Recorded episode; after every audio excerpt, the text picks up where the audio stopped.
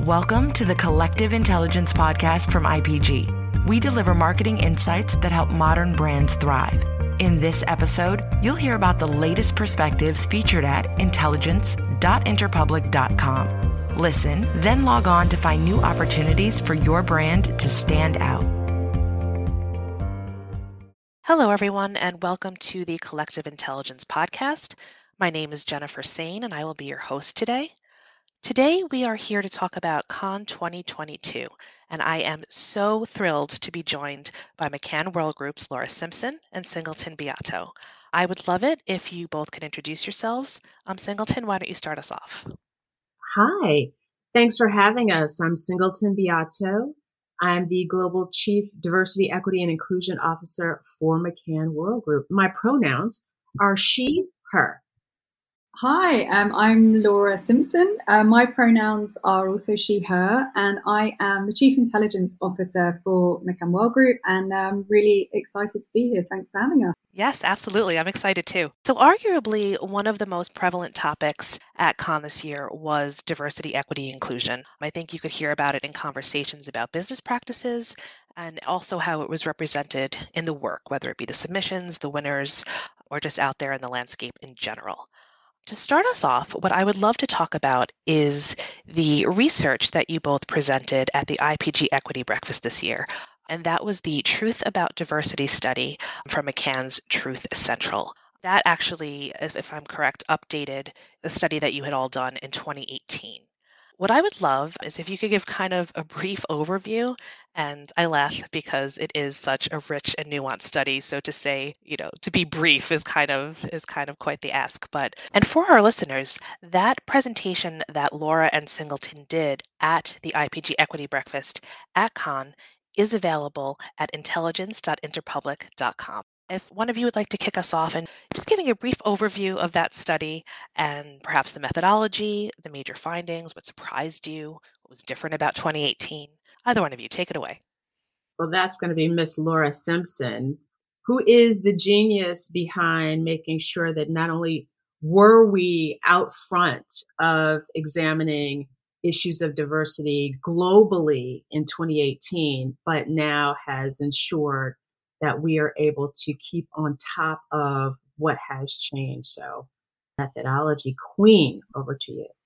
Oh my goodness thank you so much for that singleton i would say that i certainly stand on the on the shoulders of giants and i'm actually going to give a quick shout out to uh, dr rodney collins um, who is our chief anthropologist and i work very very closely with him um, and Tice Anderson, who's also been a, sort of a key member of this team. So definitely a group effort, and you know, tons of people across McCann World Group have sort of weighed in and, and just helped shape shape the research. Um, and obviously, Singleton being you know a key a key voice, maybe the most important voice in in that mix. So.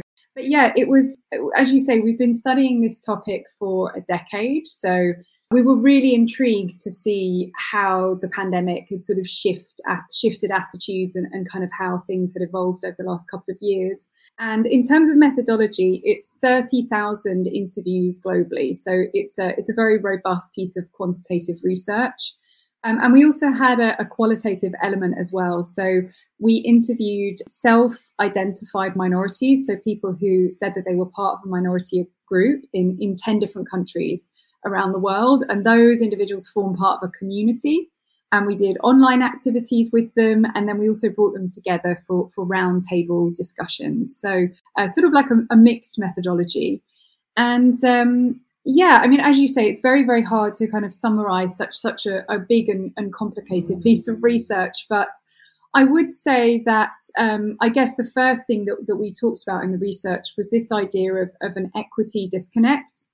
And uh, what we mean by that is, on the one hand, there were some really positive signs in the data. Um, so the majority of people said that they they valued diversity more now than they did a few years ago. So they said that you know if we want to build a strong society, if we want to come up with a creative idea, we should bring together a group of people who look and think differently, right? And the number of people who agreed with that has gone up.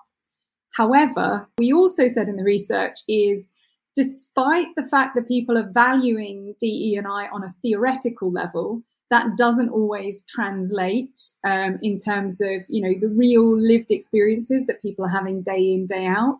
And it's not necessarily shifting things on a systemic level. So that was really the disconnect for us right? The, the theory is there and the appreciation is there but we're still seeing like really fun, fundamental challenges. And, and some of those challenges are increasing over time so maybe Singleton, maybe you want to talk a little bit about minority piece because obviously that that was really fascinating finding as well. I mean, I think that one of the many things that was great about this research is it, it gave us, I think, an opportunity to learn from, you know, these communities of people that identified themselves as people who had an experience where they felt like an outlier and I think it really broke open the thinking around how important the lived experience is when you are weighing into a conversation about diversity, diverse communities, diverse populations, and what that truly means to an individual, right? Because, you know, we had some great comments from people saying, how being an outlier in maybe a, a situation gave them some understanding of then what it might mean to be living in that experience as a matter of course every single day right? We have had you know people who felt like outliers at events or you know in a particular uh, on a particular day or at a particular time versus someone that may be in an underrepresented group that sort of no matter where you are in the world, that group is underrepresented. So, this is part of what I loved about the unpacking of the conversation around self identified minorities. I think, you know, to go back to your question around some things that were surprising, I think uh, what was not surprising for me Obviously, I am a Black woman, an African American woman. What wasn't surprising for me is that there was a greater awareness of the importance of diversity around the world, right? Because I think since George Floyd, obviously a global movement has happened where the conversation was top of mind for people in every pocket of the world when it comes to inequity whatever the traditionally marginalized groups were, there was an uprising. But I think still what we see, and I feel like this is this is when the, the truth studies are always so spot on and so grounded in reality, is that even when you see the number of people increase that say, oh, yes, it's important. We know that now. We've heard a lot about it in the last two years. Still, when it comes to some of the tough choices in society and the behavioral shifts needed to change that and the hard work, people are, you know, people are just not as motivated to change what's necessary uh, to bring more equity uh, into the world. Yeah, and it's actually it's interesting you say that. I have a stat here um, that was not from your study, um, but it said that so many brands in the summer of 2020, you know, really doubled down and made these public commitments to DE&I. But now, two years later, only a third have actually set aside resources to affect that change. So, what I would ask along those lines, what have you observed in your work, not just around the study, but just in your daily work in our industry, in terms of what are the key issues? For the advertising and marketing business to address DEI? And then on the, you know, not just the what are the issues or challenges, who do you see that's kind of getting it right or getting getting closer to getting it right? I mean, I'll just say one thing that I think I've I've observed in general, but also we, we did see in the research as well that I think is challenging for brands and businesses because we see this amongst respondents, right? There's this idea that there are groups that are in almost like the diversity spotlight. So, like a conversation will blow up around a certain group, and then it feels like there's, you know, tons of energy and, and, and conversation around that group, and then sort of like the spotlight moves, and then it's a different group. And I think sometimes we see that re- reflected in uh, in consumer attitudes as well, right? They get this notion that it's almost like a one in, one out. Like, how can we possibly deal with all these challenges um, at, at, the same time. So I, I, think that is that is a difficult thing um, for, for brands and, and businesses to manage. And actually, one of the things we, we talked about in, in the research, which I think is really interesting, is sort of like where are the invisible inequities in society? You know, where because there are so so many you know deep deep stories of inequity, and there are groups that you know that we that we aren't talking about, we aren't thinking about and sometimes by shining a light on those groups, you can lead to the most, you know, innovative and interesting um, solutions. So in the research, for example, um, you know, this was a global piece of research, so we are looking for stories all around the world. Um, our our sort of truth hunter in Chile told us that like Haitian uh, refugees in Chile are just like they're, they're not talked about. They're kind of pushed to the margins of society, but it's like a really important conversation that that needs to be had. Um, or in the research, we also talked about um, an, an, interesting news story that we actually saw as part of our desk research earlier this year, which was that some older people in Japan, sort of like pe- pensioners in Japan, had been intentionally committing crimes so that they could go to prison because they felt so lonely and marginalized in society that they were they wanted to go to prison to have that sense of like community um, and care so I think by following those stories, it's it's interesting because you can see well, what, where are the challenges that that aren't being addressed that no one's talking about that you know that brands can, can seek to solve. So yeah, for me that was certainly an, an interesting thread in the research um, that we that we're talking to brands about right now. Yeah, I mean, I think. Listen, I think that stat that you that you shared is a great sort of reflection of exactly what the research has shown, right?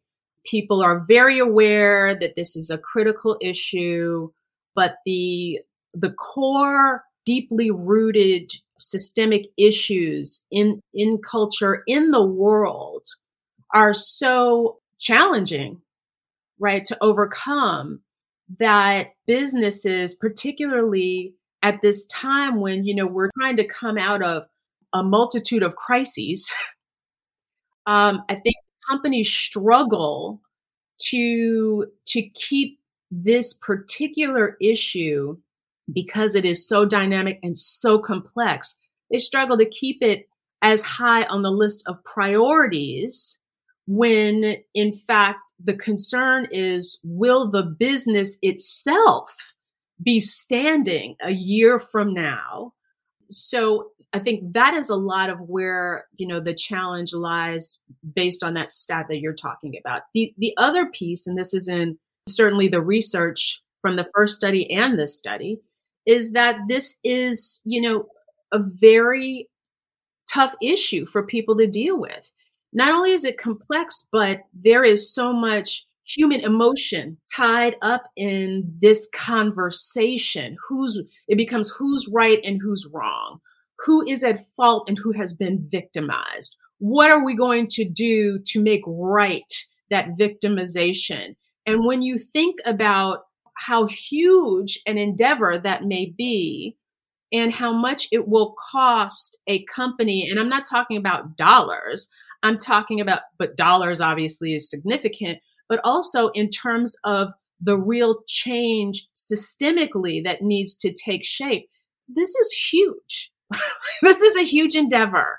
And it takes one of the things that we talk about internally at World Group all the time is that this type of change takes everybody to be in, everybody every day all in for this change. And the change starts with the individual and the decisions that the individual makes on a day to day basis. Well, when you think about people in the power seat and the decisions that they have to make on a day to day basis, how frontal is the decision around the active decision around what am I doing today to further this issue when in fact the issues typically are what am I doing today to solve for making sure that this business remains solvent and that we are meeting the needs of those people that keep us in business first so that we can keep people employed and then they look at these issues of diversity because you can't just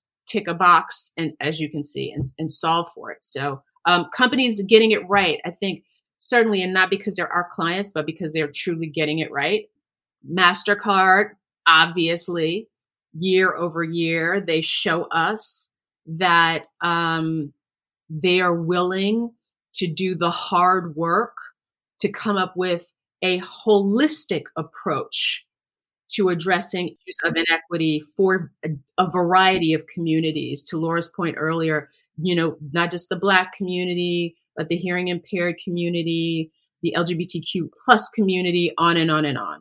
And then L'Oreal, and and one of the things that I always love about L'Oreal's work is, you know, they were early on in the game thinking about how they can authentically speak to the diverse consumer that is theirs. And so I think that we've seen over the years them stay very consistent in in pushing forward uh, their work around all dimensions of diversity and women and you name it.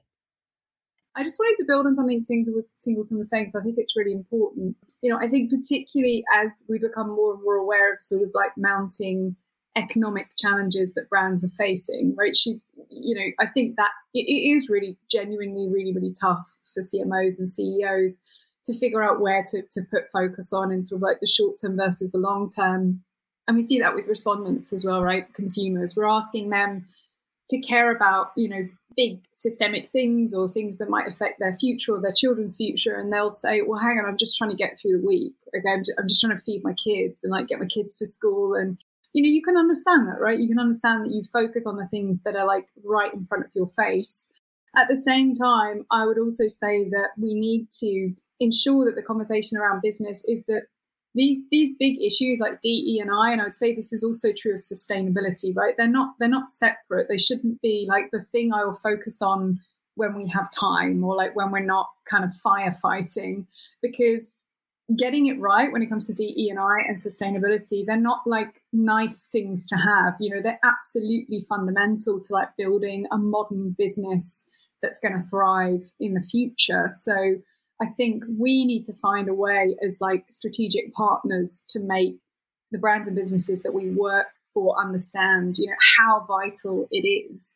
And you know, focusing on DE and I, like now, today, helps you from like a creativity and innovation point of view you know if you want to get the best ideas if you want to get the best ideas out of your people then you need to have the best talent and you need to create an environment where that talent can bring um, their, their, best ideas to the to the table. You know, if we're not focused on D and I, we're, we're not going to do that. You know, and if that's one thing I've learned from Singleton, like over the last few years, you know, it's it's that that you know we're losing out as businesses if we're not um, thinking about those things.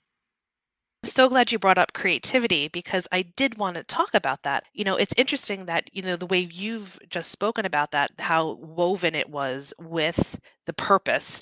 And, you know, speaking of purpose, you know, I've read these things where it seems that purpose driven advertising, whether it be you know, in terms of DEI or sustainability um, or what have you, seems to be mutually exclusive from creativity. I, I, see, I see in certain circles that there's that idea that they're not, that they're that they can't be married. Where you know, hearing you speak, it seems that you know to get this right and to inculcate it into the business and not just be like this is our sustainability effort, but rather to kind of have it be in the the knitting. They can't be mutually exclusive. So to that point, where do you see creativity meeting DEI or or purpose in the work that's out there um, right now? Is there a long ways to go? Are are folks getting it right-ish? Where do you see that, or just in terms of just kind of your thoughts in general about creativity times purpose? I don't think these things are separate. To your point, I think that the things that we're talking about in terms of purpose and however you know that's defined by a brand or by a company which always includes DE&I and um, the elements of sustainability. But these are key drivers of optimizing the creative thinking the innovative conversation and ultimately the output of the best creative work. And we have totally seen that even in when we are thinking about how creative work is judged, right? It is those purpose driven campaigns that increasingly are seen by the panel of the greatest creative minds in the world it can, those are the things that are being determined to be most meaningful and most impactful. And I think that over time, this will just continue, right? We, we will see the deeper integration of the elements of purpose in the work. Because what is true, no matter where you are in the world and no matter what it is you're marketing, what's true is that people in the world now, more so than years and years ago, obviously with social media and things like that, um, and the younger generation, people are demanding that the messages that come across to them demonstrate that a brand is very deeply and authentically tapped into what is important in the communities that they serve. Like it's going to increase because that is sometimes the only uh, power play you may have as a consumer to say, you know what, I get to choose. There may be a lot of things in my life I can't choose because of my circumstance. But here's where I get to choose and say to the world, here is my position and what I think is important. And I do that by demonstrating the brands that I want to spend my money with, quite frankly. So that's just going to increase because all the tumultuous issues in the world that we're seeing now, those are just going to increase because we are just, we're at a, a very challenged point as a global society. I, I think sometimes in our industry we can become a bit obsessive about words and semantics and you, is it purpose? Are we tired of the word purpose? I, I think at the end of the day for me it comes back to you know that's just a, it's a different way of like solving real human problems right? Like solving real human problems and, and some of the big challenges in the world. And i think as a brand if you're solving a problem, you know, that's just a really amazing route to, to innovation and, creativity. So, you know, if you look at some of the work at, at Cannes, like, you know, like Nike Sync, for example, you know, creating a way for women to train in line with their menstrual cycle, right? That t- to me just feels like something that just wouldn't have existed um, even a few years ago because there was so little awareness of how the female female physiology is different, right? And how women have different needs to men in all kinds of different ways when it comes to exercise and diet and medicine and all, all of those things. But for me, that's really exciting because you're just solving, you're solving a problem in a really, really creative and interesting way. And, you know, that's not separate to a conversation about business growth because by doing that, by solving it in a really innovative and creative way, you are bringing new people into the market um, you are better serving the people who are in the market. Therefore, you know, growing the market, growing your business, building better and more meaningful connections with your audience. So, so yeah, you know, whether we call it purpose, whether we call it something else, um, I think that idea of like really understanding humans and the things they're struggling with and how to make their lives better um, you know, has always been an important thing, will continue to be an important thing. And, and it feels to me like there's more and more of an understanding of that, which is fantastic. Yeah, and if I can just add, you know, you hit on a great point. and at the heart of what we do, and when we are at our best creatively, we are great storytellers. And so, you know, to Laura's point, very often I think people, you know, sometimes we wear out terminology um, in our quest to bring attention to the importance of an issue. Um, but I think if we understand that truly at the heart of this is accessing, ensuring that we can access the multitude of incredible stories that make the rich tapestry of a community or a society the better we are able to access those stories and those nuances in lived experiences, the better we are able to unearth our most creative ideas that come from the richness of those stories. And so it is by doing this work in DE&I in a holistic way that we are best able to bring forward not only the human beings into our organizations that come from these very rich lived experiences, but by creating the right conditions internally that telegraph to these people that we, quite frankly, don't only want to hear from them and hear their opinion, but we want to hear the depths of their thinking that come from their unique stories in culture and in the world. And when we are able to do that, we get then access to all of these incredible thoughts and ideas that come from those storytellers. And that therefore elevates our creative product and output. And I think more and more people are understanding that.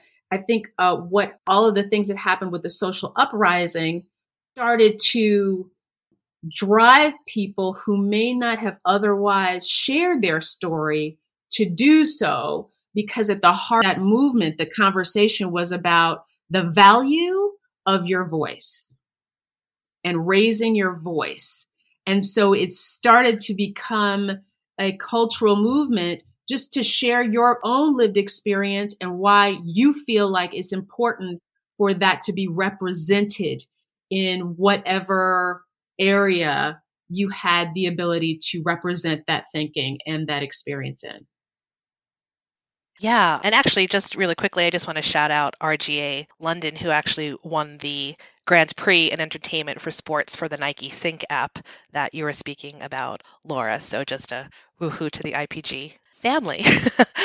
but yeah, just to kind of continue this conversation, it's funny, I was going to bring up purpose fatigue next, and I do wonder if that's just something because we do so love our terminology and our, you know, those bucket terms. But, you know, hearing you just, you both speak, it just seems that it's not a question of being, you know, fatigued at the idea of purpose, but it's, you know, making sure that purpose led message that that a brand or a company projects is authentic and it's it gives value and it is rich and I think that also speaks to um, intersectionality, and I would love, you know, Laura, you were saying about the the true lived experiences in these self-defined uh, minority groups that you were you were you know studying in in the research. Um, and then also i think this speaks to you know what singleton was saying too about you know people want to see their lived experiences and have their particular problems solved just to throw out another data point, um, in an Ipsos survey, it said that 63% of female consumers under the age of 35 feel that they could be represented in a more relevant way. So it's not just enough to say, there was equity in terms of, of female versus male representation or you know anything on that you know gender spectrum but rather where where are the nuances and where is that rich lived experience? So i guess you know laura to start you know i said there was a question there but i did a lot of talking. But i think to bring it back to an actual question is um, what in the research you know in terms of these lived experiences would you say bolsters the need for intersectionality within the the strategy behind the work and then the representation of the work it's a really good question, and we we were definitely able to explore intersectionality as, as part of this research because we were asking people to opt into the idea of being a minority, which um, honestly was a really really fascinating exercise for us because it made us realize how complex um, sort of being a minority is and that you know that we had specific ideas you know criteria demographic groups that we were we were looking for. And then sometimes people would self-describe as a minority, and we would it would really sort of make us reflect on our definition of, of what it means to be a minority. So to to give you some examples, for example, in like a very, very religious culture, someone was like, well, actually, I'm a minority because I'm an atheist um, and also I'm a vegetarian. And there are hardly any vegetarians. So I'm an atheist, vegetarian, self identified minority. And we're like, huh, okay, that's interesting. And then we had other really surprising definitions. Like there was someone in Brazil who was like, well, actually, I'm a politician. Um, you know, people don't like politicians. So actually, I'm othered and I'm, a, I'm I, I identify as a minority. So um, it was that whole journey, honestly, was was really fascinating. But the other thing we were able to do was see, you know, obviously these different threads of identity coming together in, in different individuals. And I guess both in both challenging ways, but also really positive ways. So challenging in the sense that obviously with with every sort of like aspect of your identity that might be marginalized those could be considered like additional layers of um, oppression or like challenges you have to negotiate in your life but on the more kind of joyful side often people were really really proud and positive of the different elements of their identity and how those things came together. So we had this phrase in the research which was there's magic at intersections. And it was kind of like one of the most fun and joyful conversations that we had in the research was kind of getting really deep into people's lives and understanding all the things that kind of made them who they are and often how close that conversation was to a conversation about creativity.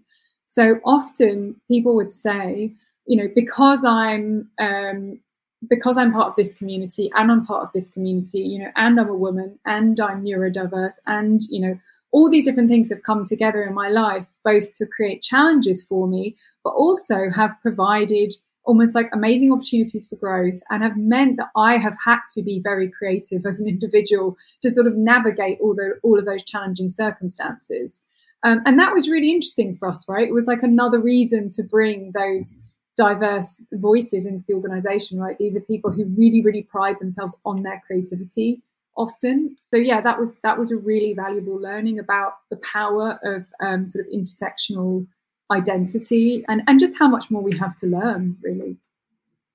And how much more we have to do, right? I think that when we're talking about you know intersectionality um, and this is a conversation obviously that has become uh, a little bit more uh, top of mind in the last year and a half, at least in the kind of in the popular realm in the social discourse. And I think the key there is that there is no dimension of diversity where a group is or an individual is, uh, represents a monolith, right? And and I think again this sort of comes from this understanding that if we honor the fact that each individual has a unique story to tell and the messages that are sent into the world through the work that we do share the understanding or, or share the communication that says we recognize and value the fact that these different diverse dimensions that we have been thinking about uh, for years and years that there's so much more to the story than that versus trying to create these big large buckets to fit people into. It doesn't honor the unique individual stories of people. And the other thing that has been super interesting in this conversation is the sensitivity around who claims minority status you know, in, in a way that they can sort of still uh, reap the benefits of privilege, though, somehow in the world, versus those folks that are part of previously identified minority groups that are really traditionally and historically underserved groups that no matter what the situation, they continue to be up against societal barriers of systemic and structural biases. So I think there's still a lot to unpack there. Um, but I am excited that we are able to now think about the issues of intersectionality. And I will say to your earlier point, the more that we are able to create the conditions so that we create the right messages for our internal people to say we recognize the value of the individual and we also respect the fact that sometimes the nuances are things that we miss, then we can start to, I think, address our own behavior as individuals in the day to day that start to um, telegraph to our coworkers and and therefore in our work telegraph to the world that we honor and respect the nuance and the intersectional experiences of so many people that are within the workplace and in the world yeah, I think that's so important too. I think so often with this conversation, we just talk about the end product in terms of the representation, you know, in the ad um, or what have you.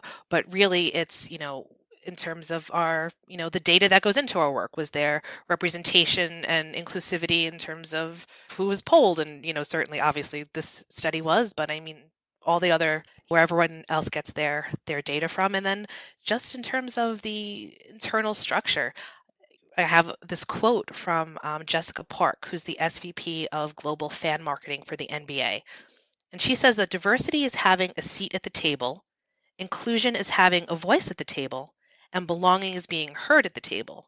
And I think that if that is kind of, again, woven into the structure of the companies, then you know hopefully organically that will then bleed into the work but i do think so often we think end product and not in terms of daily business operations and where that really needs to come from. So was there anything else either one of you would want to say to that point?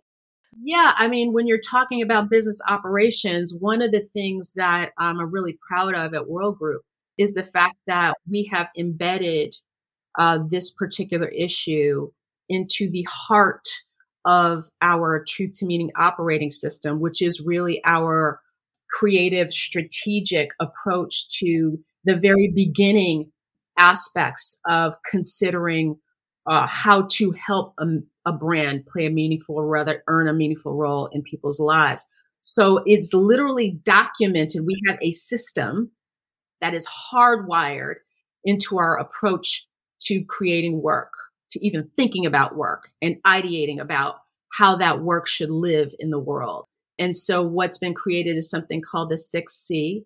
And it is, um, and, and, you know, the C there is about conscious inclusion because obviously we think about issues in culture, but conscious inclusion is a double click, if you will, into the nuances of culture that brings us to those deeper stories and conversations about subcultures, microcultures, traditionally marginalized groups, and things like that.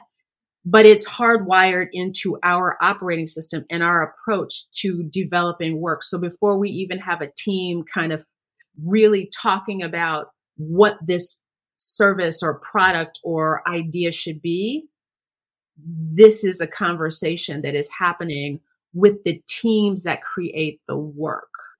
So it's really about, to your point, operationalizing this internally so that it is not bolted on, but it is baked in.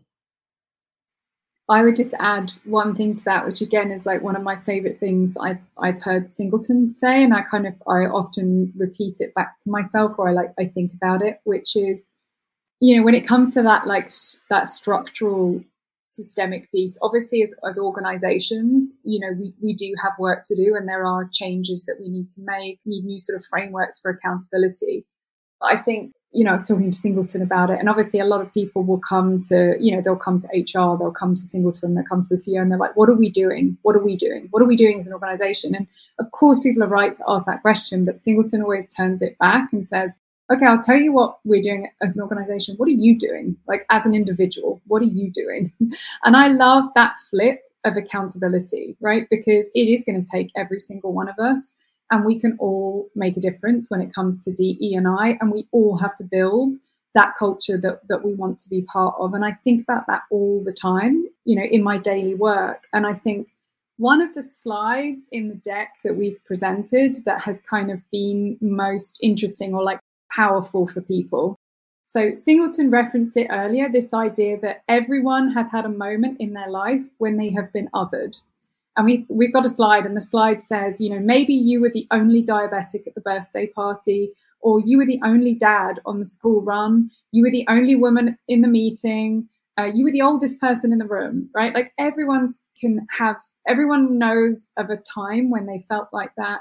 It's not about saying, okay, if you've had one of those experiences, you are now like a minority, right? You can claim being minority. It's not that, but it's saying if you experience that feeling for like a couple of hours or for a few days, now imagine experiencing that feeling like day in, day out for your entire life, right? So it's kind of building that empathy bridge for everyone so that we can all then think about well what can i do to change my behavior right? How what can i do to make things a little bit better for people that might be experiencing that feeling all the time? You know what do i what do i need to do differently?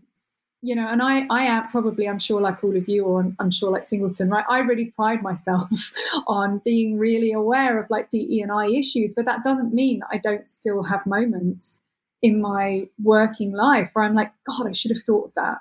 Like, I wish I'd done that differently, or oh, I'll know next time not to say that or to ask that question or to, you know, because we're all on that that journey together um, to sort of collectively collectively make things better. Thanks so much, Laura. That is all such a great way to kind of ground into individual responsibility.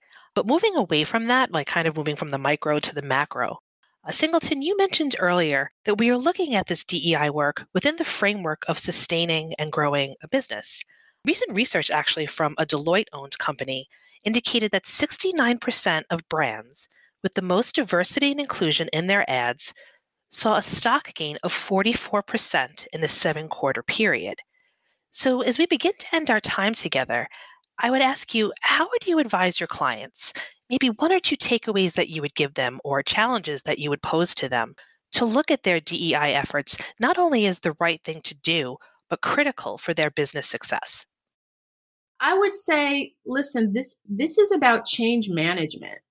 This is not about start a program, start an ERG, do a do an ad featuring you know some people of color or some uh, folks from traditionally marginalized groups so that you can tick a box and say yay we did it.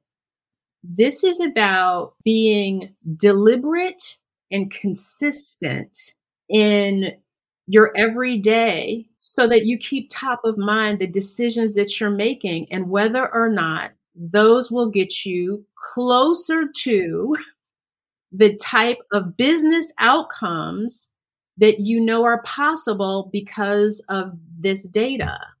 I think, you know, the issue with the data is data that says DE and I in your work will increase your profitability and your margins and everything else. That's not new data. And that doesn't seem to move people, right?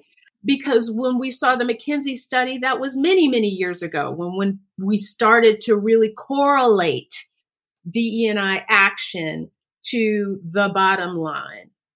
And so I would say my challenge to any business leader is to figure out the, the very practical thing you will do, top of mind, the fact that you must drive toward greater inclusive marketing that is representative of the society and the communities that you serve. I don't care whether it's a sticky note that you put on your computer, right? Because without it, the busyness of our day to day will land us in a situation where a year from now, something will happen. And we know from history, something always happens. And the difference with the next happening is going to be brands will not have a chance to say, Oh, thank you for opening our eyes to this challenge. We are now going to do something about it because the conversation is going to be your eyes were open in 2020 and you made all these commitments and you didn't do anything. So you won't get a pass this time, right? Because you knew better, you didn't do better. And so you must not value our voice and what we have to say and our lived experience. So we are going to take our dollars and go to the brands that did. So I would say the advice is figure out the practical thing you're going to do so that you keep this top of mind in your day to day. And that is what will drive the change. I think I would say, I guess, don't let the urgent push out the important, which is something I always try to focus on in my own life. But, you know, we are in a sort of poly crisis situation, as I've, I've heard it called. You know, there are lots of pressing concerns. But as we said earlier, you know, D, DE and I, you know, these they're super important to the to the future of our you know all the brands and businesses that that we work with so we can't shelve them even temporarily um, if there are sort of other pressing things i was just going to say one, one more thing which um, just because it's another ipg shout out which is i i went to see quite a few talks um, at cannes and my favorite by some way was um, Susan Credle uh, interviewing Tarana Burke, uh, the founder of the Me Too movement. And um, it was so fantastically insightful. And I kind of, I wrote down so many things from that talk. But one of the things that I, I really took away from it was she was saying you know she'd read all these things about you know me too is dead you know because of these really high profile stories involving celebrities in the amber heard trial etc etc and she was saying okay you can read that in the news right? You can you can you can write that headline. And she's like meanwhile i'm in the communities with women who have experienced sexual violence doing the de- doing the work day in, day out. And she was like, at a community level, a grassroots level, like people are making change, right? And they're making people's lives better.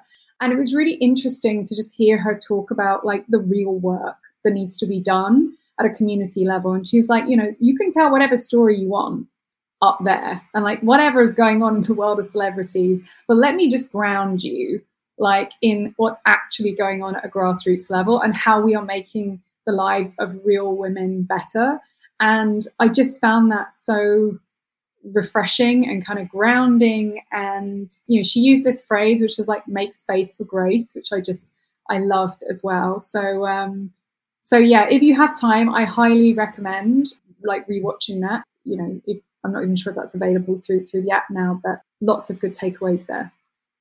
There's so many good sound bites there. You know, the empathy bridge and you know the know looking at the important versus the the urgent and i mean so many good sticky note moments and i just think there's been so many good takeaways i mean for me on a personal level and hopefully for our listeners on a personal level and then of course i mean and i think that speaks to what we've been saying right?